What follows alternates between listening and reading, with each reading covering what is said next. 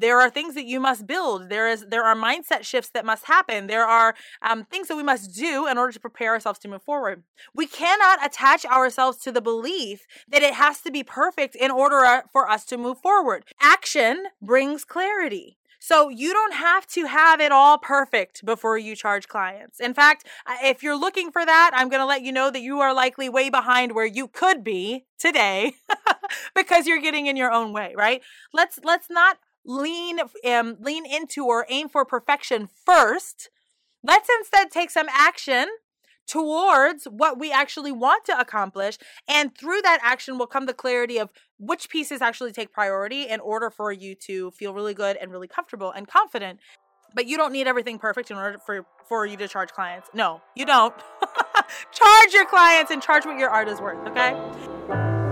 Welcome to the Hennapreneur Podcast, the exclusive podcast of its kind dedicated to giving you an honest look at the realities of making a living as a henna professional.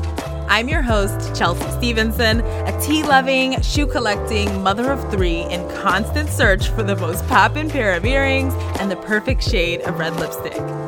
I'm also a professional henna artist and business strategist who went from barely being able to piece together a fluid design to being the owner of the most celebrated henna boutique in my city. I'm on a mission to help henna professionals to harness their skills and grow vibrant, profitable businesses that they absolutely love. If you want to make more money with your art, you are definitely in the right place. Let's get to it. Hey, hey, Hennapreneurs, welcome back to another episode of the Hennapreneur Podcast. Today, I want to talk to you about five beliefs that you likely have that are keeping you stuck as a henna professional. Okay. So, what inspired this episode is I was really thinking back on conversations that I've had over the years with hennapreneurs, aspiring hennapreneurs, new hennapreneurs, and um, some of the feedback that I get from them when we're talking about the headspace that they're in as new business owners. And oftentimes, the feedback that I receive from them is very consistent. There are a number of beliefs that come up, and these are what I would definitely call limiting beliefs. But these limiting beliefs also appear to be very practical, they appear to be very logical.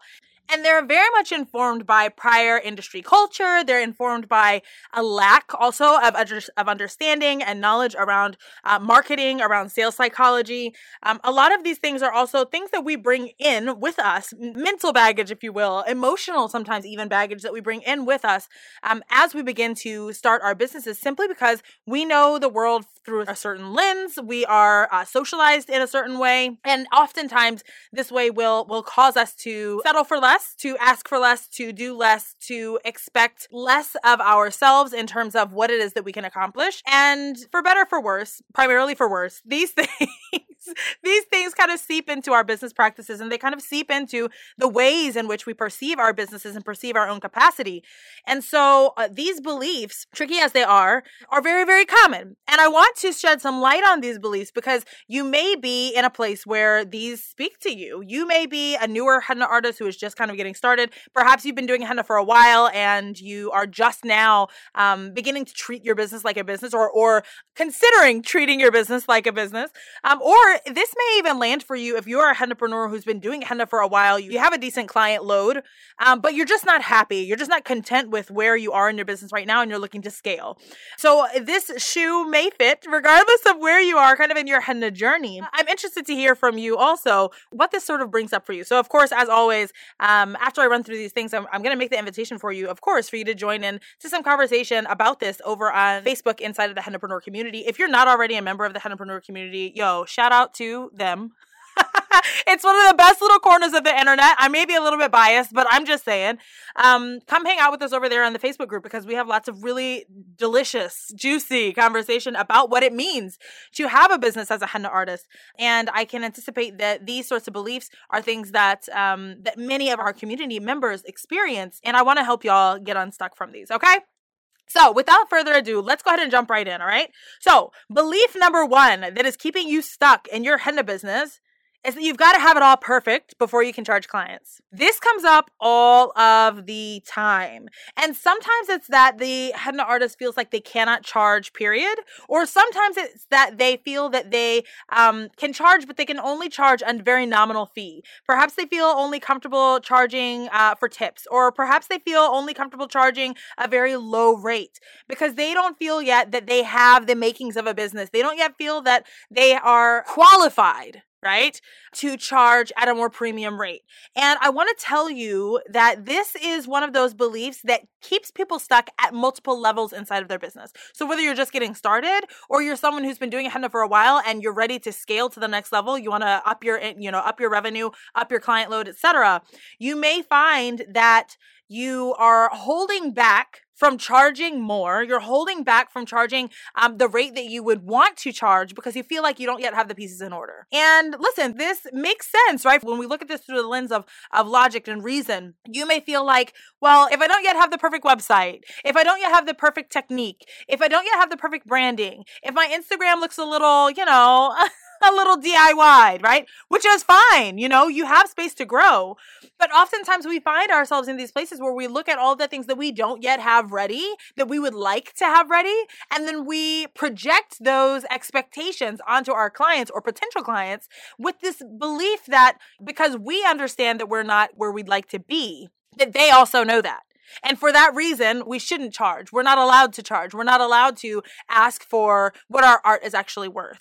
And I want to caution you away from this thinking because here's the thing things are never going to be perfect.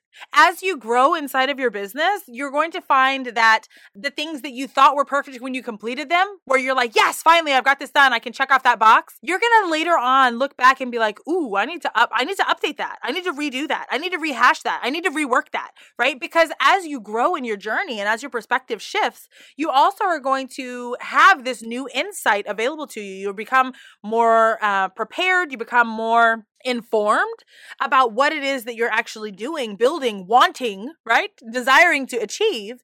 And as you aim to secure that bag, you're going to inevitably find places where you could improve upon the things that you once thought were perfect. So if you're constantly looking to reach quote unquote perfection before you can charge what you'd like to charge to your clients, friend, you're never going to get there. There will always be a reason for you to hold back.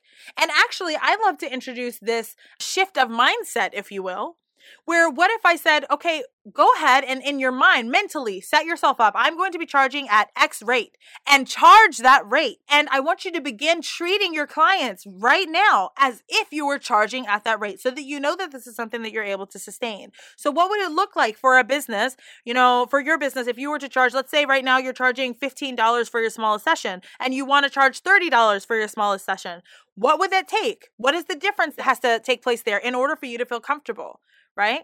And i'm i'm offering this just so that we can kind of get our wheels turning because then you can have a more clear sense of what is it that i actually need done in order for me to feel comfortable charging at that level and you can begin to work towards that. But not just like oh i i, I just don't feel good enough. Ooh I hope that that didn't sting.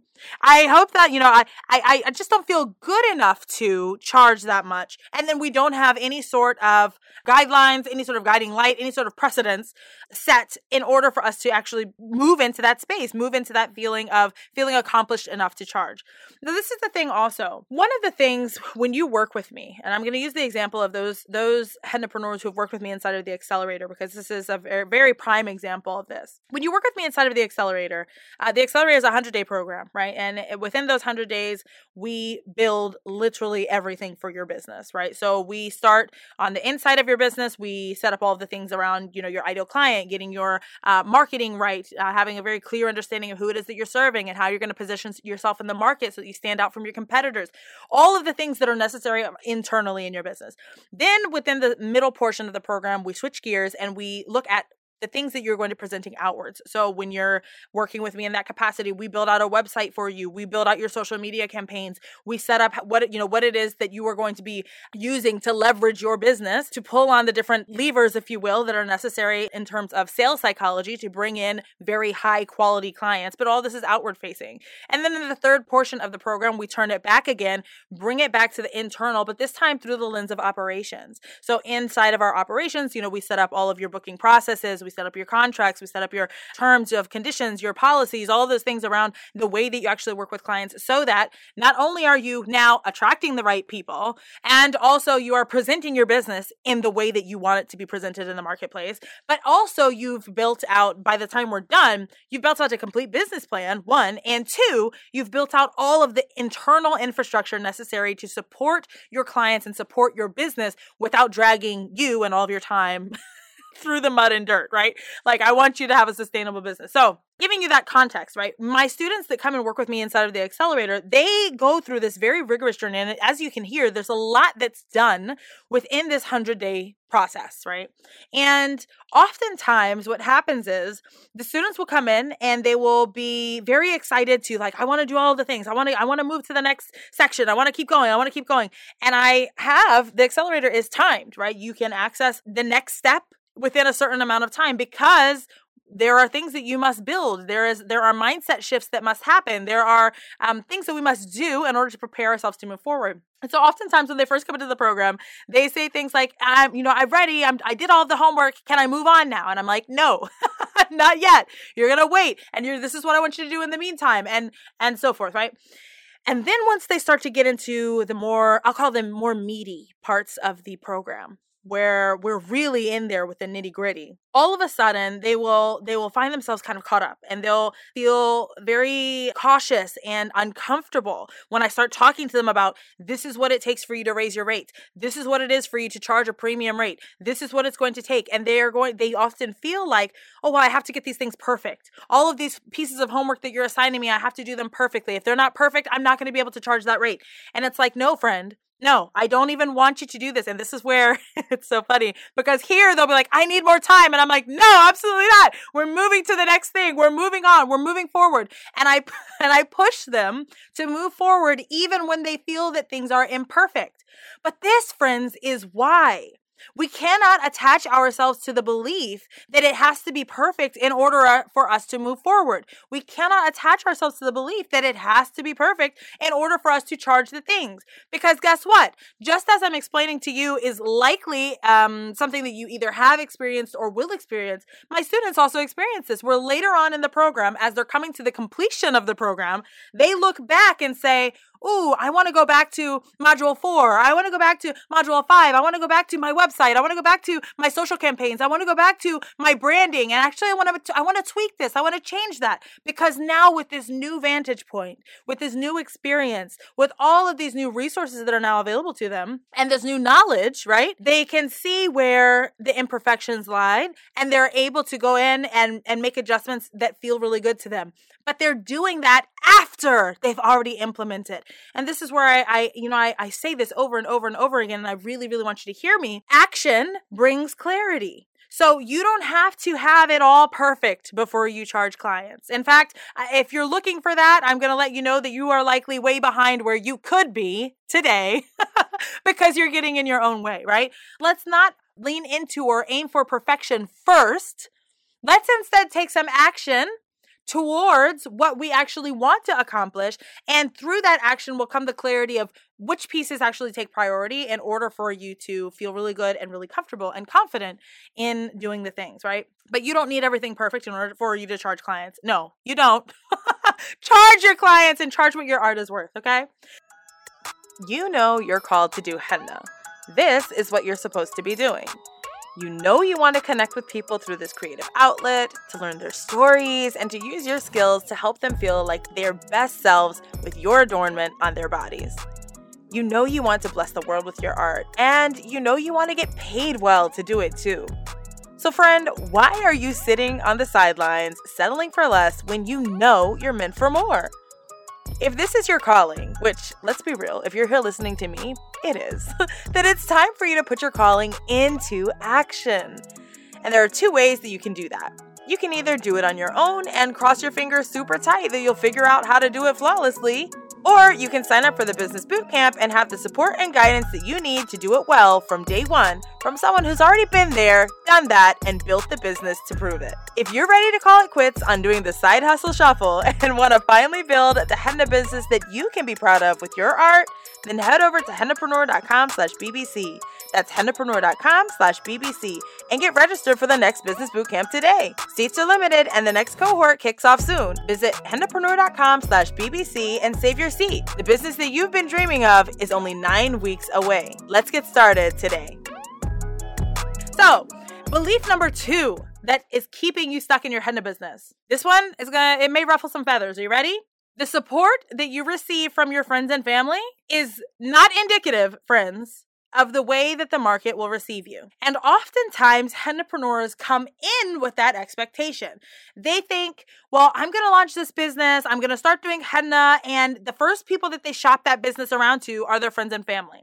And one of two things happens. One, they they may have friends and family that are incredibly supportive upfront and then like very quickly kind of fade away. Or they'll have friends and family who are not that supportive, who like kind of give them like that little bit of a condescending like pat on the back. Oh, that's so nice. You want to make some money drawing on people. Ooh, so cute, right? and they never actually come through. They never make a booking. They never, you know, suggest your business to other people in their networks. They never actually come out and support you in the ways that you would ho- want to be supported.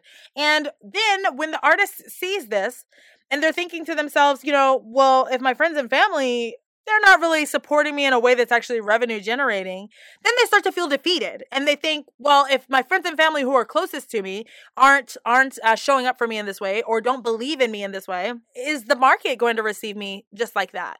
And I'm here to be actually the the bearer of very good news in that this is not so. The support that you receive from your friends and family is rarely indicative of how the market will receive you. The way that the market is going to receive you is entirely different. There's no amount of emotional attachment. They are not concerned about your well being. They're not concerned about if you're going to fail. The market does not care. The market does not care. When it comes to the market, it is all about transparency. It's about you being ethical in your business practices. It's about the way that you treat your customers and your clients. It's about the way that you show up as a business and the values that you embody.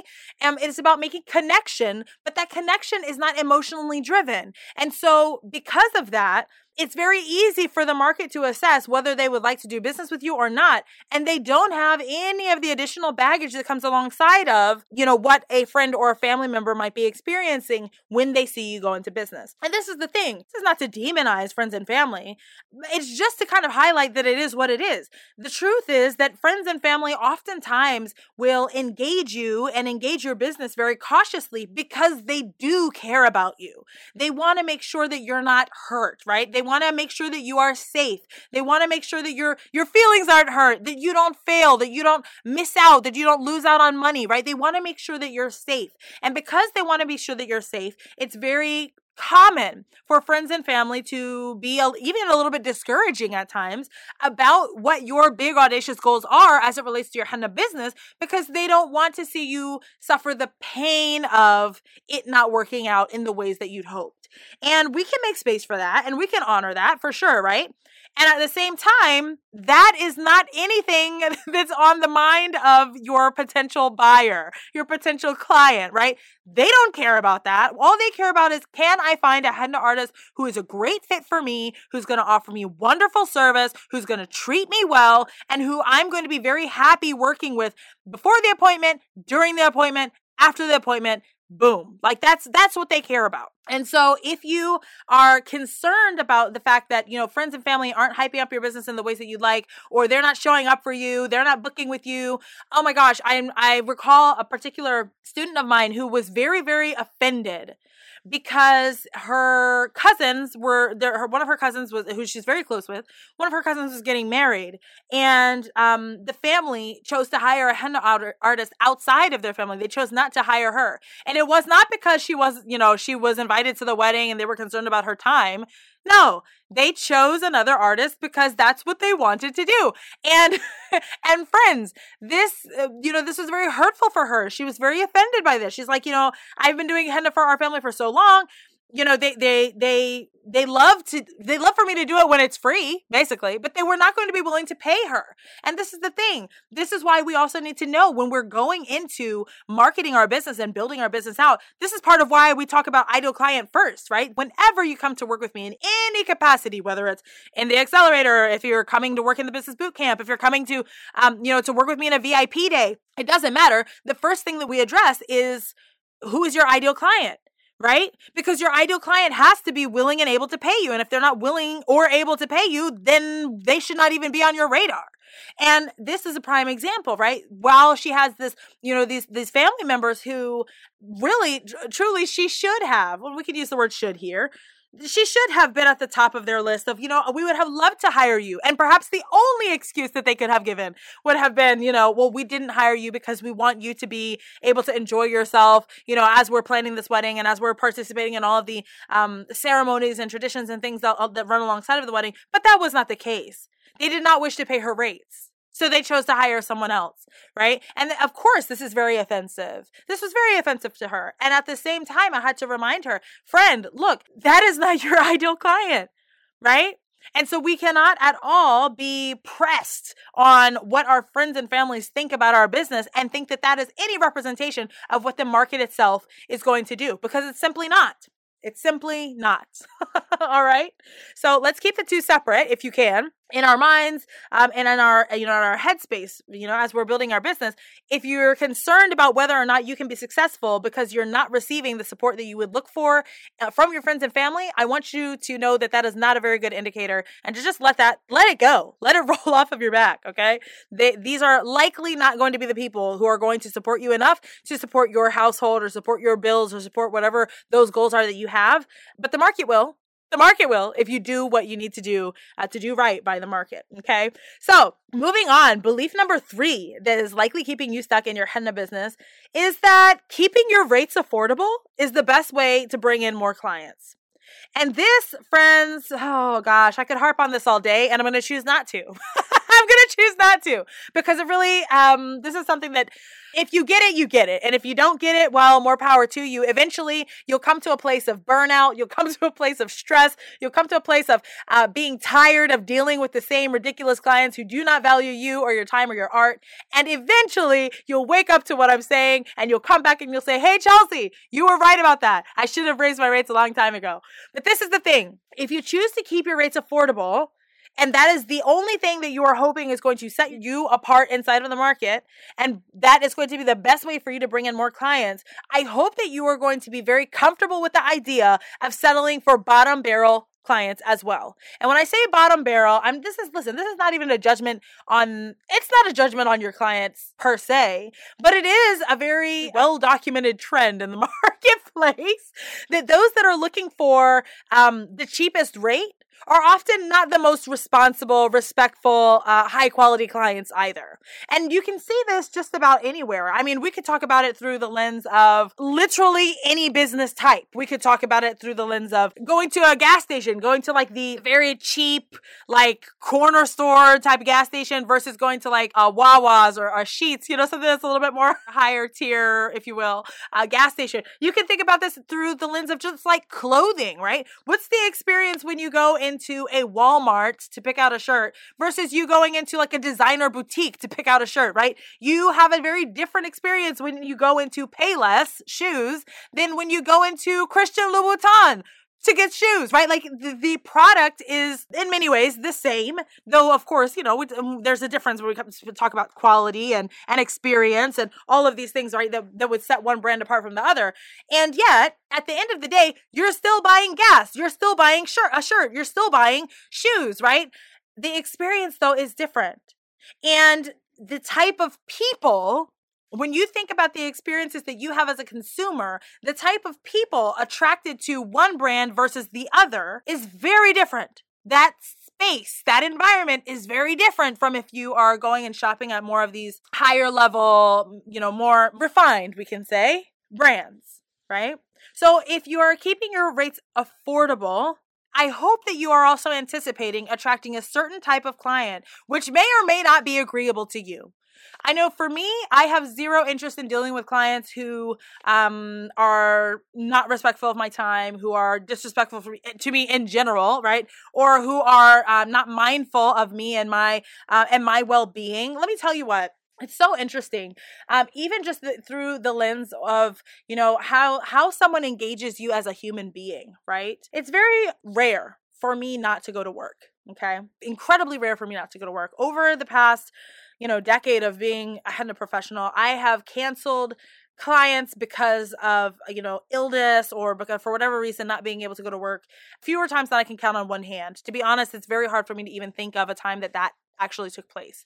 However it did happen to me at the end towards the end of last year um, there was something that happened and i suffer from both anxiety and depression. I cope with these um, on a regular basis. I've been you know i've been open about this in the past but you may not have known that about me. So as someone who experiences both anxiety and depression um, i had actually been doing really really well. Um, but there was something that happened towards the end of last year that kind of it, it just got me. It got to me. And um, I was dealing with anxiety really, really uh, badly, actually, really badly. And I felt things start to kind of culminate and I felt them kind of like reach ahead. And uh, finally, it came to a point where I had like, uh, I had an episode. I had an anxious episode and I had to, um, I had to cancel my clients for that evening. I couldn't do it. And um, I remember reaching out to my clients and letting them know those those clients that were scheduled for me that evening, and letting them know, um, you know, I'm not going to be able to come in. This is why I'm having an issue, and I did share with them what that was. Um, and I'm, you know, I'm very sorry for this inconvenience. Um, I have refunded you for the amount for your session. I let them know what the processes were, etc., for them to know what to expect next from me. And never, never was I met with anything but oh my goodness thank you for letting me know i hope that you're like i hope that you feel better soon is there anything that i can offer you like take your time don't worry about it this is like my, my clients met me with such compassion it actually moved me to tears because i of course uh, being on the edge of that anxious you know in that anxious headspace uh, was very concerned also about what are they going to think about me what stories will they make about me what are they going to feel you know how would they feel. If you have any uh, experience with anxiety, you already know what a rabbit hole that can be, right? And yet to be met with such compassion and such care, um, it really shows you also the type of people that I'm working with, right? The type of people who engage me, the type of people who who I attract inside of my own business. And I share that with you because I want to liken that to another experience, uh, which is not an experience that's my own, thank goodness. But this is actually an experience that I heard uh, from a hennapreneur. She, she's not a student of mine. She is someone actually who reached out to me in a DM on Insta, on Instagram. And she was sharing with me how um, she had a family emergency and she couldn't, she wasn't able to make her appointments. And what's interesting is you'll notice I um, mentioned that I would refund my clients. When my clients book with me, they pay in full at the time of booking. So they could be booking for months out in advance. It doesn't matter. They're paid in full at the time of booking, right? So um, her processes are, are not like so. So these are clients who she ended up canceling because she did, and she did have a very legitimate family emergency, which she shared with me, and I would have in her shoes had to have canceled those those appointments as well. Absolutely. Um, so it, it was a very reasonable um, need of hers to cancel her clients, and those clients were not paid in advance. They were just kind of you know they were penciled in based on the process that she had at that time, and um and she reached out because she was very distraught, and she said, I you know I I had these clients, I had this thing come up, I couldn't see them, I told them I was going to have to cancel, and then the the potential clients, I guess we could say, um, they dragged her. They dragged her. There were a couple who did not say anything, like didn't respond, like were like okay, basically, and like didn't give her any like just a very whatever, right? That that sort of energy. But then there were two other clients that that dragged her, and I do mean I mean dragged her. One of them made a post on social media about her, um, talking about how she was unreliable and how you know she canceled last minute and blah blah blah. And the other was just very very mean to her, very rude and harsh with her, um, in a private message. And she, you know, the the difference between our businesses Uh, very much uh, my clients they're they're paying me these premium rates. These are this is a different type of client. It's a different type of experience Whereas the clients that she was seeing, and I did ask, you know, what was, I mean, are we talking about like a bride here, especially with this client that, that did this dragging, right, online? You would think um, for them to be so upset, it may have, it must have been something much more significant. Perhaps they were getting a bridal henna done or um, they were getting, you know, henna done for a photo shoot, something that was like very, very significant. And so I did ask her, you know, what were the details around this one that's really going off over here? like, you know, what what's happening? And, um, and it wasn't. It was a little, it was just like an everyday appointment it, there was no significance here. There was nothing, you know, this was not an emergent henna situation, right? But this tells you, you know, you know, for her to be charging these these lower tier rates, she's attracting a certain type of, of client who also feels entitled, who also feels like they can say whatever they want, do whatever they want, and really did not have any any amount of personal investment in her or concern or consideration for her. Um, so I share that with you because oftentimes when we think about keeping the rates affordable being the best way to bring in clients, we're only thinking about it from a dollars and cents perspective, as if to say that the only reason that people purchase a thing is because the price is right. And that's not true. And for the people who that does apply to, these are likely people that you actually don't want to be doing business with anyway. And so I offer that to you as a little bit of insight um, to hopefully shift that mentality because, oof, oof, if you're hanging out there, not only are you likely selling yourself very short um, from the dollars and cents perspective, but also just in terms of the experience that you're having with your clients, it's very likely that you are um, are actually not having the the best the best time or the time that you could be having if you would just raise your rates and charge um even if it's not premium but charge at a very uh, respectable wage okay? Because the price that you set also tells a story about you and about your business all right, so let's move on. So, reason number four, right? The fourth belief that's keeping you stuck in your henna business is that you should wait until you have a, si- a solid client load before you invest in your business. Now, this, friends, I wish that people could just hear me on. I wish that y'all would just hear me when I say it. Many times entrepreneurs come in with this thought that, well, I will, I'll invest in my business once I'm making a certain dollar amount per month. I'll invest in my in my business once I am making, or you know, once I have a certain number of clients seeing me regularly. And I want to caution you away from that. The reason why is the more you build your client list, the more you are treat you're teaching your clients to treat you in a certain way. You are educating your market about the way that your business operates. And the more you uh, do that the more you set that tone later on when you do begin to invest in your business and you begin to make shifts in your business that are going to allow for it to be more profitable and more sustainable more smooth moving right you then are going to have to re educate all of those clients. And many of those clients that you do bring in without having had the prior knowledge, they likely are not going to stay or they likely are not going to like what you're doing right?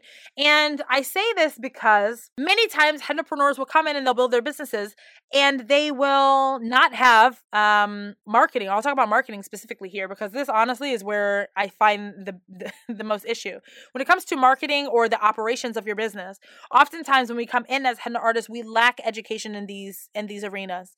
And we kind of just start winging it. We wing it or we try to pick bits and pieces off of what people are saying in Facebook groups or what so and so said on Instagram, or maybe you're catching gems that I'm dropping here on Hennapreneur podcast, or you know things like this, which is great.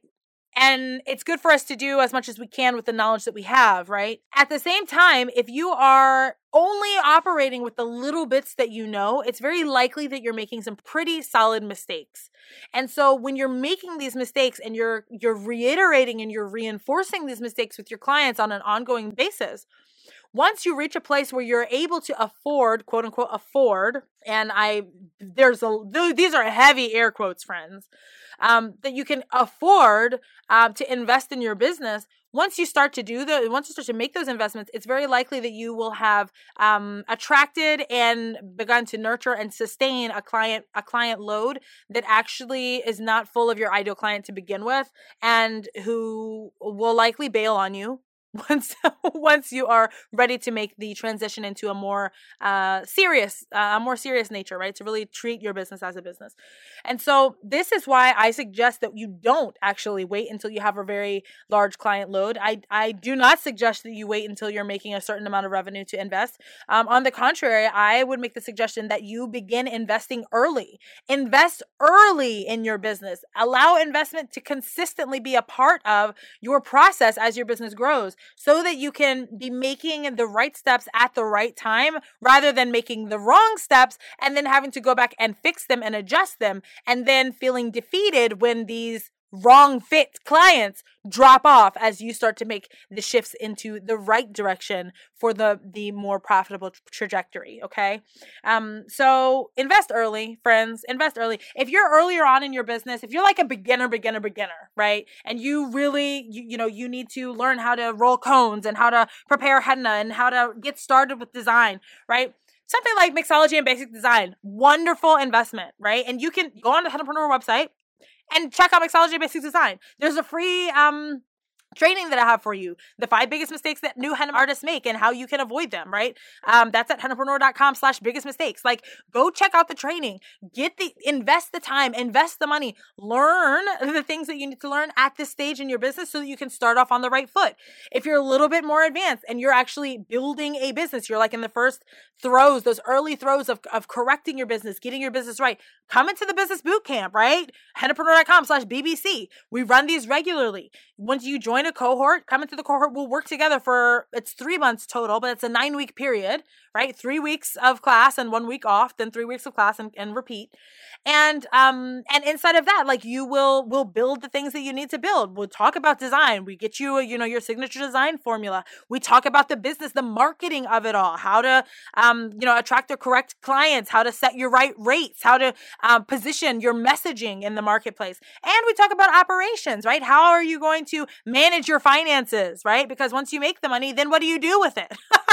well, how do you do it? you know what do you do with this money so that it can be sustainable? Um, and so that you can take care of the things that you need to take care of as a business owner. We talk about self-care. We talk about personal boundaries. We talk about the things that you need to have in place in order for you to uh, grow and move forward in the correct ways right? And then if you are ready to move forward after that then we can talk about the accelerator right? And where you can really go in deep dive in your business, spend those 100 days together, and just like totally transform what you've got.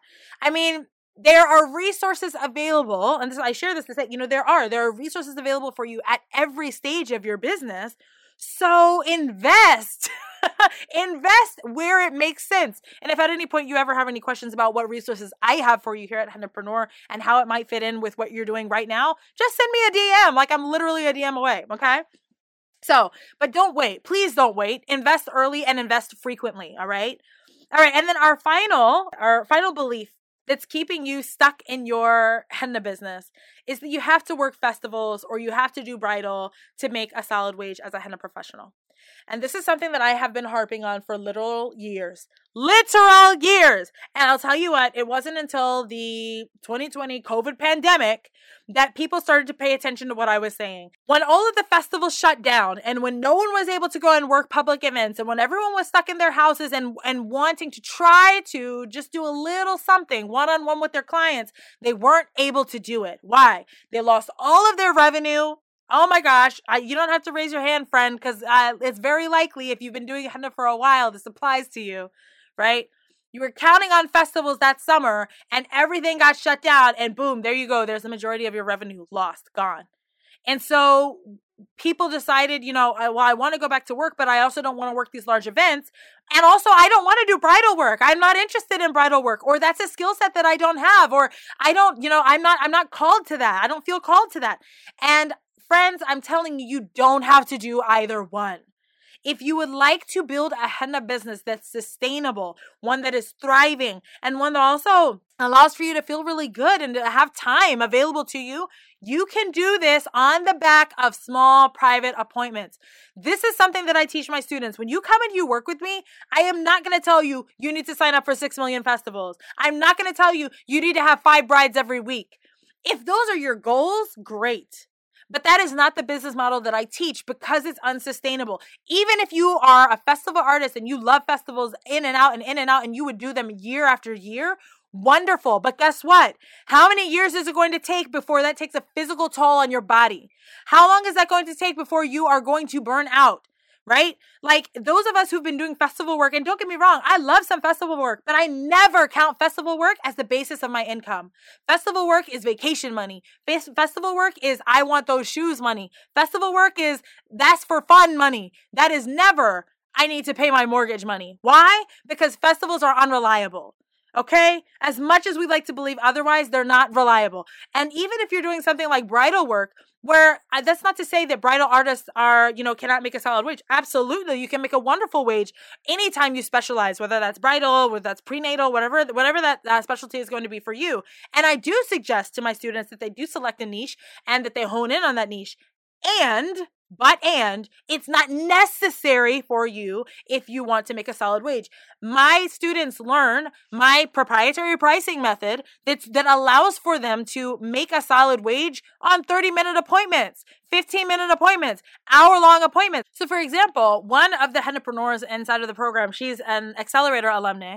She uh, shared with me on our most recent coaching call that um, one of her uh, wins for one of her recent wins was that for the month of April, she worked seven days. Listen to what I'm saying, friends. She worked seven days in the work of in the month of April and cleared over three thousand dollars in cash right? Using all of her skill sets. I'm like, friends, this could be you.